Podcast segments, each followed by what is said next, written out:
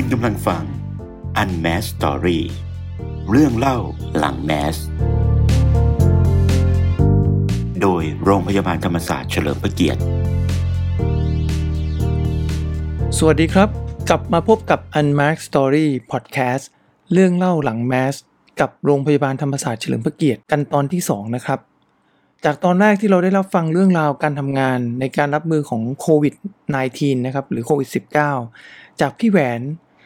คุณปริศนาปทุมนันท์ผู้อำนวยการฝ่ายการพยาบาลโรงพยาบาลธรรมศาสตร์เฉลิมพระเกียรติ ก็ทำให้เราทุกคนได้เห็นเบื้องหลัง และเข้าใจการทำงานของโรงพยาบาลกันมากขึ้นนะครับ ว่าเขาที่ผ่านมาเขารับมือกันอย่างไร กับภารกิจโรคระบาดอย่างโควิด -19 แน่นอนครับโรคนี้มาแล้วมันไม่จบมาเป็นระยะระยะ ดังนั้นมันไม่ใช่เรื่องง่ายเลยที่จะรับมือกับปัญหาเหล่านี้ แต่อย่างไรก็ตามนะครับบุคลากรทางการแพทย์ทุกคนก็ได้ร่วมมือกัน อย่างสุดมือนะครับ สุดความสามารถแล้วก็รับมือกับปัญหาต่างๆที่เข้ามาได้นะครับทีมเวิร์กที่นี่ถือเป็นเรื่องสำคัญมาก แล้วก็ทำได้ดีทีเดียวนะครับ เพื่อประโยชน์สูงสุดของผู้ป่วยนะครับ และผู้ที่ได้เข้ามารับบริการนะฮะและในตอนที่ 2 นี้ผมก็ได้มีโอกาสเห็นอีกหนึ่งกระบวนการของการรับมือโรคระบาดอีกส่วนหนึ่ง ซึ่งเป็นส่วนที่สำคัญมากในเวลานี้นะครับ เราก็เห็นแล้วนะครับเรื่องของโรงพยาบาลสนาม เนื่องจากการระบาดมีการติดเชื้อกันไปในวงกว้าง ตอนนี้หลาย ๆ แห่งก็จะมีการก่อตั้งนะครับโรงพยาบาลสนามกันแทบทุกพื้นที่นะครับ ซึ่งโรงพยาบาลธรรมศาสตร์เฉลิมพระเกียรติ ก็ถือเป็นโรงพยาบาลสนามแห่งแรกของประเทศไทย และก็เป็นโรงพยาบาลต้นแบบ ที่มีระบบจัดการต่าง ๆ รอบด้านครบนะครับ ในการดูแลผู้ป่วยที่ได้รับผลกระทบจากโควิด -19 นะครับ และวันนี้ผมก็ได้มีโอกาสพูดคุยกับ ผู้ช่วยศาสตราจารย์นายแพทย์ชัดชัย มิ่งมาลัยรักนะครับ ท่านเป็นผู้อำนวยการโรงพยาบาลสนาม ธรรมศาสตร์ ที่ได้ปลุกปั้นมาตั้งแต่นับหนึ่งเลยนะครับ ตั้งแต่เริ่มต้นที่มี 308 เตียงในช่วงแรก และเมื่อมีการระบาดในรอบปัจจุบันนะครับในรอบใหม่เนี่ยหรือเราเรียกว่าระลอกที่ 3 โรงพยาบาลธรรมศาสตร์เฉลิมพระเกียรติก็ยังยืนหยัดนะครับดูแลผู้ป่วยต่อไปนะครับ แต่ได้มีการขยับขยายเตียงขึ้นเป็น 470 เตียง และเรื่องเล่าหลังแมสในวันนี้จะเป็นอย่างไร ไปติดตามกันได้ในตอนนับหนึ่งสู่ต้นแบบกับโรงพยาบาลสนามธรรมศาสตร์ไปพร้อมกันได้เลยครับ สวัสดีครับอาจารย์ชัดสชัยวัสดีครับ สวัสดีครับ คุณหมอชัดชัยเป็นผอโรงพยาบาลสนามถูกไหมฮะใช่ครับ โรงพยาบาลสนามธรรมศาสตร์ครับผม ทำไมเราถึงต้องมีโรงพยาบาลสนามนะครับ คืออันนี้เป็นหลักการของรูปแบบของการให้ให้การรักษาพยาบาลของโรคโควิดนะครับ ครับ จริงๆ เรารู้อยู่แล้วว่าคนไข้โควิดเนี่ย 80%มีอาการเบา 20%เอ่อ ประมาณ 15%จะมีอาการมาก 5%ที่มีอาการเยอะ อันนี้ถ้าเราคนไข้โควิดทั้ง 100%เนี่ยเข้าไปสู่โรงพยาบาล สิ่งที่เกิดขึ้นคือเตียงจะเต็มทำให้คนไข้หนักเนี่ยเข้าโรงพยาบาลไม่ได้ครับดังนั้นนี่เป็นโมเดลของรูปแบบของการที่เราทำเป็นรูปแบบโรงพยาบาลสนาม ก็คือเราเราดัดแปลงอาคารหรือสถานที่เนี่ยเป็นอาคารสนามขึ้นมาจากนั้นก็เอ่อเอาผู้ป่วยที่มีอาการเบาหรือมีไม่มีอาการเนี่ยไปไว้ที่โรงพยาบาลสนาม แล้วก็ดูแลด้วยทรัพยากรที่ อย่างจำอย่างไม่จำเป็นต้องใช้ทรัพยากรเยอะใช้แพทย์ที่อาจจะไม่ต้องผู้เชี่ยวชาญมากใช้พยาบาลที่ไม่เชี่ยวชาญมากดูแลหวัดธรรมดาได้เนี่ยก็มาดูแลผู้ป่วยกลุ่มนี้ สิ่งที่เกิดขึ้นก็ทำให้เตียงในโรงพยาบาลหลักเนี่ยมีเตียงว่าง แล้วก็สามารถที่จะ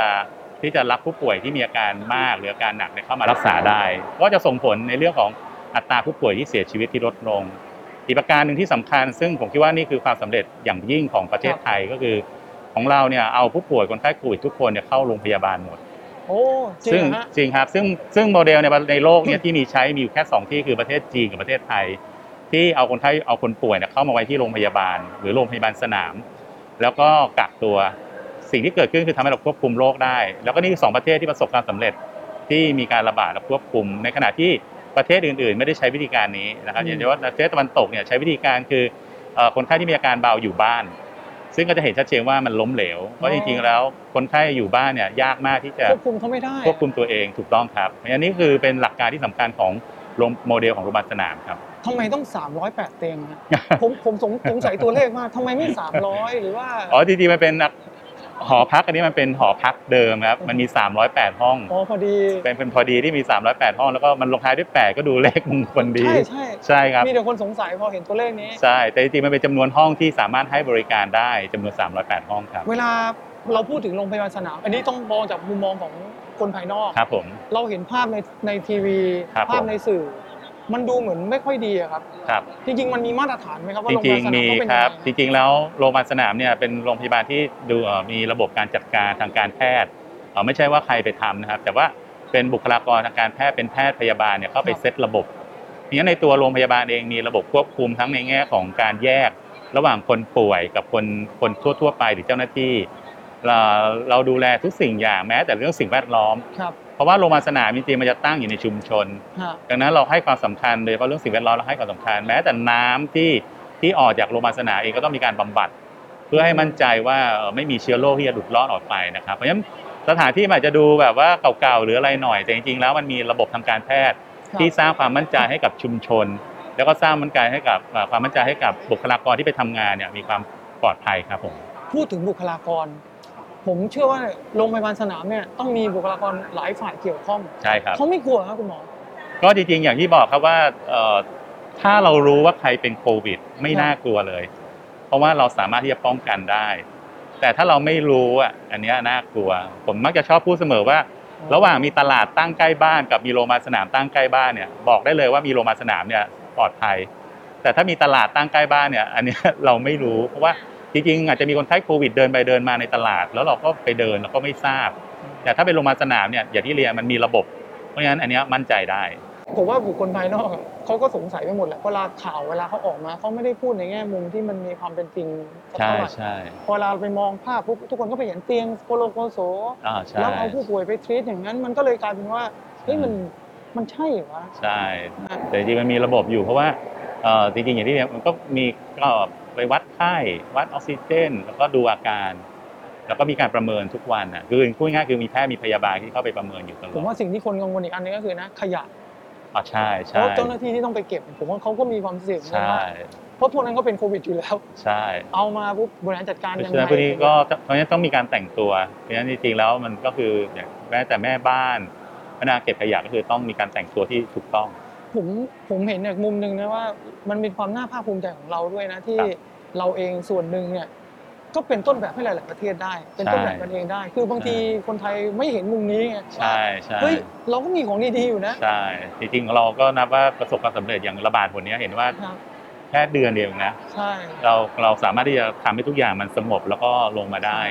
เพราะจริซึ่งงตอนแรกจำได้เลยว่ามีแต่คนคาดการณ์สื่อใช่ว่าใช่มันเลวร้ายมาก ใช่ อาจจะขึ้นไปเป็นหลักแสนเนาะ ใช่ แล้วแม้แต่ประเทศแบบมาเลเซียอย่างเงี้ย ตอนนี้ยังคุมไม่ได้เลย ทั้งทั้งๆที่ถ้าพูดถึงเขาก็ค่อนข้างที่จะทันสมัยมีอะไรเยอะอยู่เหมือนกัน สุดท้ายเนี่ยการระบาดหรือว่าการเกิดโควิด ผมว่ามันสร้าง awareness ใช่ครับคนใช่โดยโดยมากเริ่มเห็นแล้วแหละว่าใช่มันก็ต้องป้องกันตัวเอง แต่ว่าปัญหาของเรื่องนี้ก็คือคือความเป็นมนุษย์เนี่ยก็เรียกว่าความอดทนมันจะน้อย ครับ คือถ้าเราบอกว่าให้ให้ให้เข้มงวดเนาะสักเดือนหนึงเนี่ยพอได้ แต่พอเริ่มเดือนที่สองเนี่ยก็ก็อาจจะเริ่มหย่อนยานอย่าง อืม ของผมเรามีเด็ก คคนรับแก่เงี้ยใช่มันก็เหมือนกับว่าถูกต้องระวังต้องระวังด้วยใช่ใช่เพราะฉะนั้นจริงๆคนไข้เวลาติดโควิด แล้วมาโรงพยาบาลสนามเนี่ยสิ่งที่สำคัญไม่ใช่เรื่องโรคนะ เรื่องจิตใจที่โรงพยาบาลสนามเรามีเรามีจิตแพทย์ประจำแล้วก็ทุกเคสที่เข้าโรงพยาบาลสนามเนี่ยต้องมีการประเมินด้านจิตใจเพราะว่า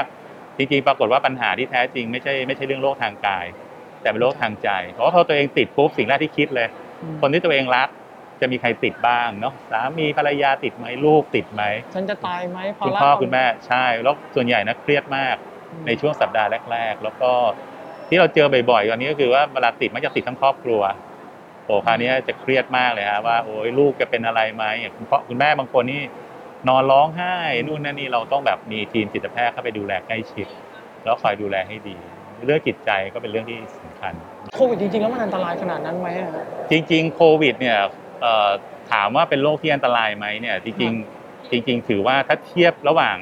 โควิด กับโรคติดเชื้ออื่นๆเนี่ยโรคติดเชื้ออื่นจริงๆอันตรายมากกว่าเอาถ้าเมืองไทยจริงๆนะเอ่ออุบัติเหตุยังตายเยอะกว่าใช่ใช่สงกรารเนี่ยตายจากโควิดตายกันปุ๊บเลยนะใช่ใช่แต่ประเด็นที่สำคัญจริงๆคือเอ่อโรคของโควิดเนี่ยปัญหาคือเรื่องของการแพร่กระจายเอ่อมันควบคุมควบคุมยังไม่ได้ เอาจริงๆก็ตอนนี้ก็ยังควบคุมไม่ได้ คืออัตราการแพร่กระจายเนี่ยมันรวดเร็วมากครับแต่ว่าคนโดยส่วนใหญ่ 80-90%ไม่มีอะไรกลับบ้านได้ แต่ว่าจะมีคนไข้กลุ่มหนึ่งที่ค่อนข้างเสี่ยง ก็คือคนไข้ที่สูงอายุ หรือคนไข้ที่มีโรคประจำตัวเยอะ กลุ่มเนี้ยครับคือกลุ่มที่ที่ค่อนข้างอันตราย เวลาที่ที่มีการติดเชื้อ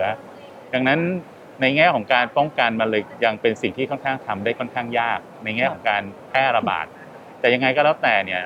ถ้าสมมุติว่าคนไข้เนี่ยเอ่อถ้าเรามีเขาเรียกว่า มีเอ่อ facility ก็คือมีมีโรงมีเตียงเพียงพอครับมียาเพียงพอเนี่ยจะเห็นได้ว่าอัตราการเสียชีวิตตอนนี้ค่อนข้างต่ำมากอืมเพราะฉะนั้นจริงๆแล้วเป็นโรคที่ค่อนข้างที่จะรักษาได้ ถ้ามีทรัพยากรในการดูแลเพียงพออืมในต่างประเทศเนี่ยปัญหาที่สำคัญก็คือพอเขาควบคุมการระบาดไม่ได้คนติดเยอะ สิ่งที่ตามมาคือทรัพยากรมันไม่เพียงพอครับก็เลยทำให้อัตราเสียชีวิตอาจจะสูงขึ้นครับ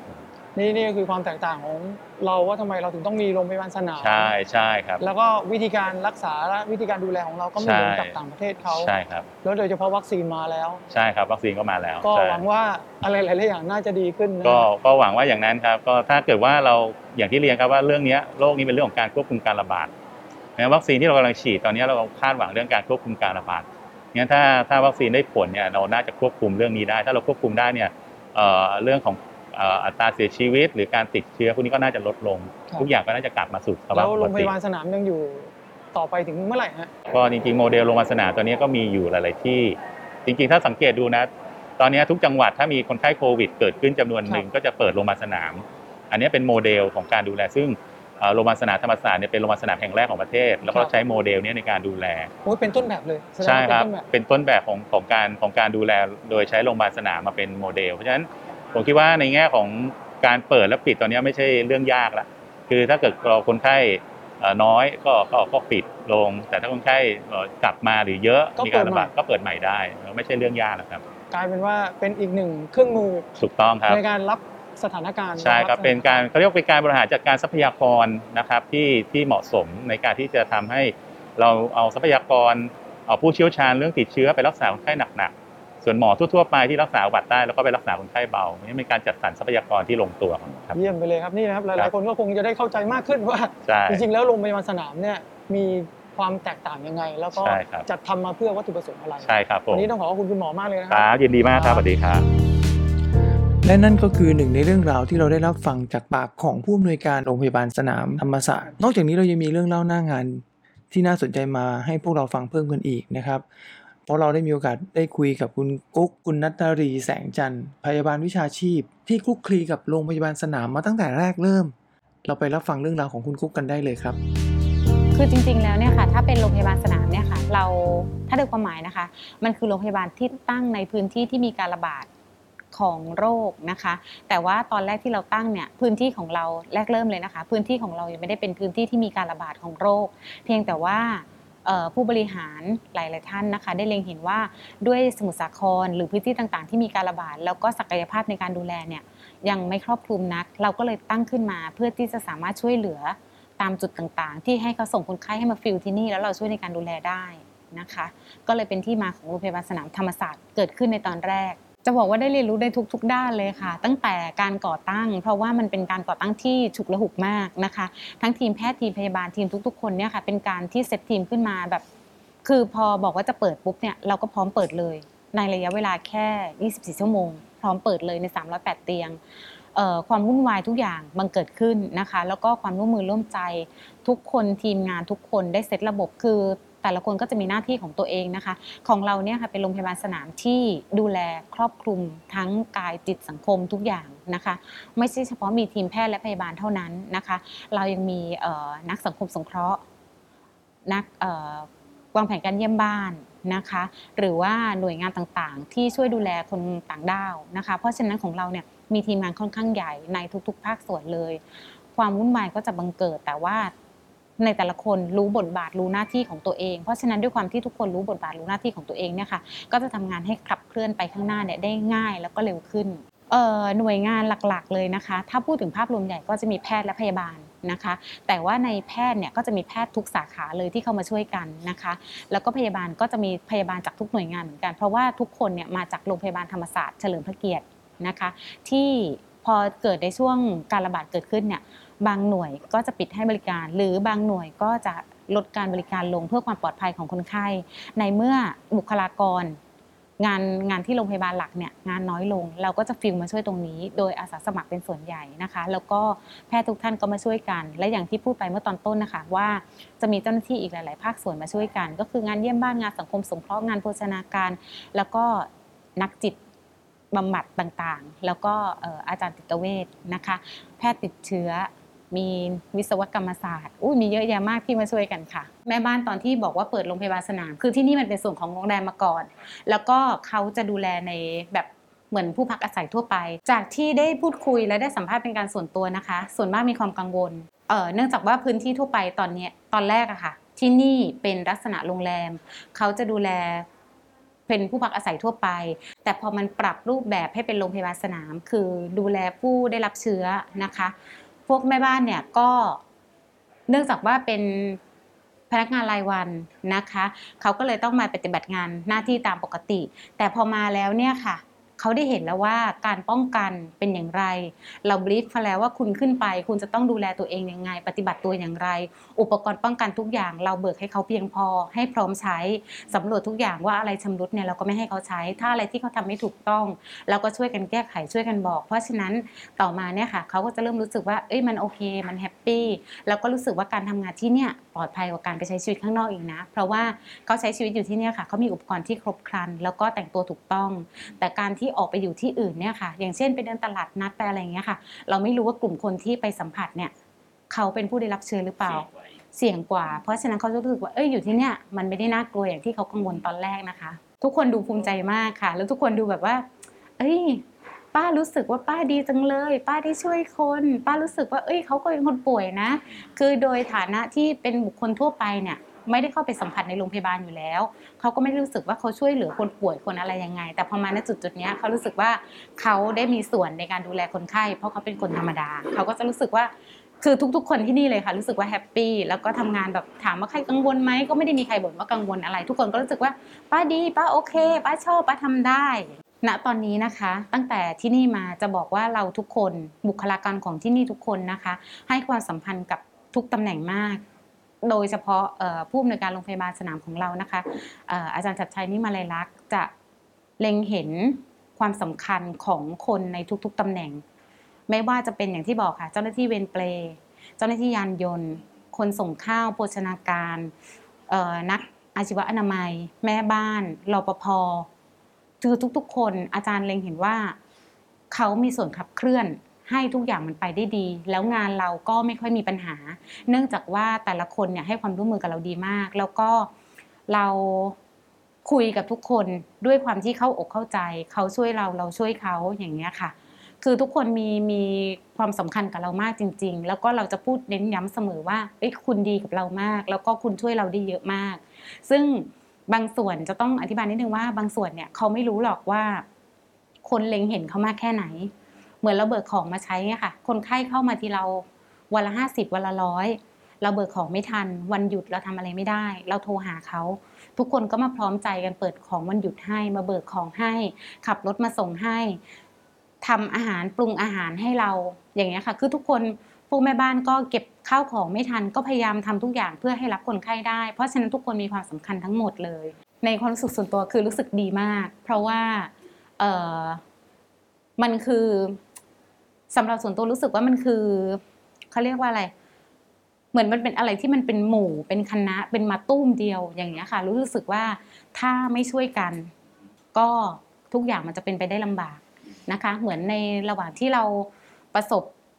อุทกภัยประสบอะไรภัยต่าง ๆ อะไรพวกนี้ค่ะ คือมันต้องมีกลุ่มคนที่มาช่วยกัน อย่างทุกๆ คนที่มาที่เนี่ยค่ะ เกือบทุกคนเลยมาด้วยความเป็นอาสาสมัคร ก่อนเลย ส่วนค่าตอบแทนทุกคนก็จะไม่ได้เล็งเห็นว่าเอ้ยค่าตอบแทนจะได้ไหมหรือจะอะไรอย่างเงี้ยค่ะเขาถามว่าสมัครใจมาไหมทุกคนก็สมัครใจมาหมดเลย เริ่มตั้งแต่ผู้อำนวยการสนามรองทั้งหลาย แล้วก็น้องๆทุกคน ทุกคนเริ่มจาก volunteer โดยเฉพาะแพทย์โรงพยาบาลสนามแพทย์เวรนะคะ ทุกคนที่จัดเวรกันมาคือ volunteer ทั้งนั้นเลยไม่ได้มีใครมีค่าตอบแทนเลย แล้วก็เรารู้สึกว่าถ้าเราไม่ช่วยกันไม่ขับเคลื่อนอย่างนี้ค่ะ มันก็ไม่รู้จะไปยังไง แม้กระทั่งอาจารย์จากคณะวิศวะอาจารย์วัชระอาจารย์ท่านอื่นๆที่มีส่วนร่วมกับเราทั้งไอทีทั้งทุกสิ่งอย่างที่อาจารย์ก็ช่วยกันเนี่ยค่ะคือทุกคนก็พร้อมใจกันมาหมดเลยเราก็เลยรู้สึกว่าทีมงานของเราเป็นทีมงานคุณภาพพอประมาณค่อนข้างดีแล้วก็คือมาด้วยความที่ไม่รู้จักกัน นะคะ แล้วพอมามีส่วนร่วมปุ๊บเนี่ยเราทำอะไรได้ขับเคลื่อนได้ได้ไปได้ดี เราก็รู้สึกว่าเออมันแฮปปี้ค่ะไม่ว่าจะปัญหาอุปสรรคอะไรเงี้ยค่ะ เรารู้สึกว่าแต่ละคนมาคนละนิดละหน่อยละนิดละหน่อย ถ้าเรามีใจร่วมทำเราสามารถทำกันได้นะคะแล้วก็เรื่องพวกนี้มันไม่ใช่เรื่องการเจ็บป่วยธรรมดา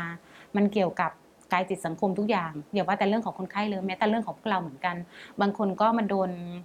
มันกระทบจิตใจเนาะว่ามาแล้วมันรู้สึกว่าอยากช่วยแต่มันรู้สึกไม่ดีเลย เพราะว่าเราก็กลัวเนาะแต่เราอยากช่วยอย่างเงี้ยค่ะ เพราะฉะนั้นเรารู้สึกว่าสถานการณ์นี้ช่วยบอกเราว่าถ้าเรามีใจหรือว่าเราร่วมแรงร่วมใจกันนะคะ ว่ามันสามารถทำให้ทุกอย่างขับเคลื่อนไปได้ง่าย และทั้งหมดนี้ก็คือเรื่องราวเบื้องหลังการทำงาน เกร็ดเล็กเกร็ดน้อย จากการเดินทางนับหนึ่งสู่ต้นแบบ ของโรงพยาบาลสนามอย่างแท้จริงนะครับ ผมเชื่อว่าเรื่องราวที่เล่าผ่านประสบการณ์จริง จะเป็นเรื่องเล่าหลังแมสที่มีประโยชน์ และได้เข้าใจระบบการแพทย์ การสาธารณสุขของโรงพยาบาลในการรับมือกับสถานการณ์โรคระบาดได้ดีมากยิ่งขึ้นสำหรับในตอนต่อไป จะเป็นเรื่องราวของการเดินทางมาของวัคซีน และกำลังเป็นที่ต้องการและเป็นความหวังครั้งสำคัญ ในการต่อสู้กับโรคระบาดครั้งนี้ ซึ่งทางโรงพยาบาลธรรมศาสตร์เฉลิมพระเกียรติ ก็เป็นหนึ่งในโรงพยาบาลที่ได้รับมอบหมาย ให้ดูแลการฉีดวัคซีนให้กับประชาชนด้วย เรื่องเล่าหลังแมสตอนต่อไปจะเป็นอย่างไร ติดตามกันได้นะครับ ขอขอบคุณโรงพยาบาลธรรมศาสตร์เฉลิมพระเกียรติสำหรับข้อมูลทางการแพทย์ดีๆ และเปิดเผย เรื่องราวหลังแมสที่น่าสนใจในครั้งนี้ด้วยนะครับ พบกันใหม่กับพอดแคสต์ในตอนหน้า สวัสดีครับ